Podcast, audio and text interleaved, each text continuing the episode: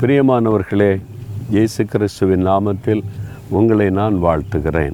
சந்தோஷமாக இருக்கீங்களா? எதுக்கு துக்கமாக இருக்கீங்க? ஆண்டவர் தான் நம்ம கூட இருக்கும்போது அனுதினமும் நம்ம மகிழ்ச்சியாக இருக்கணும். அதுக்கு தானே நம்மோடு பேசுகிறார். சரி. பிரச்சனை போராட்டம் நம்ம சூழ்ந்திருக்கிறது எவ்வளோ பெருசாக இருக்கலாம். நம்முடைய தேவன் எப்படிப்பட்டவர் என்பதை அறிந்து கொண்டாலே பயம் போயிடும் தைரியம் வந்துடும் அவர் எப்படிப்பட்டவர் அதை அறிந்து கொள்ள தான் இந்த வேத வசனம் இந்த வசனத்து மூலமாக தான் தன்னை வெளிப்படுத்துகிறார். இன்றைக்கி பாருங்களேன் அறுபத்தி ஆறாம் சங்கீதம் ஒன்பதாம் வசனத்தில் நம்முடைய தேவன் அதாவது அவர் நம்முடைய கால்களை தள்ளாட ஒட்டாமல் நம்முடைய ஆத்மாவை உயிரோடு வைக்கிறார். நம்முடைய காலை தள்ளாட விட மாட்டாராம். சில சமயம் நடக்கும்போது அப்படியே தள்ளாட்டம் வரும் தெரியுமா? அப்படியே கொஞ்சம் வயசாகிட்டா பலவீனமாயிட்டா தள்ளாட்டம் வரும்பாங்க. உன்னுடைய காலை தள்ளாட விடாமல் உங்களுடைய ஆத்மாவை பாதுகாப்பாராம். ஏன் பயப்படுறீங்க?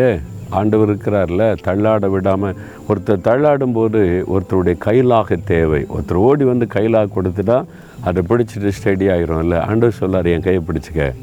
நீ தள்ளாட உன்னை விட மாட்டேன் என் கையை பிடிச்சிக்க. என் கையை பிடித்து கொண்டு நட. அப்படின்னு சொல்கிறார் பிறகு எதுக்கு நீங்கள் பயப்படணும்? இன்றைக்கி ஒரு தள்ளாடுகிற சூழ்நிலை உங்களுடைய குடும்பத்தில் உங்களுடைய வாழ்க்கையில் பிஸ்னஸில் வேலையில் இருக்கலாம். ஊழியத்தில் கூட தள்ளாடி கொண்டு இருக்கிறீங்களா ஆண்டு சொல்ல கை நீட்டு என் கையை பிடிச்சிக்க.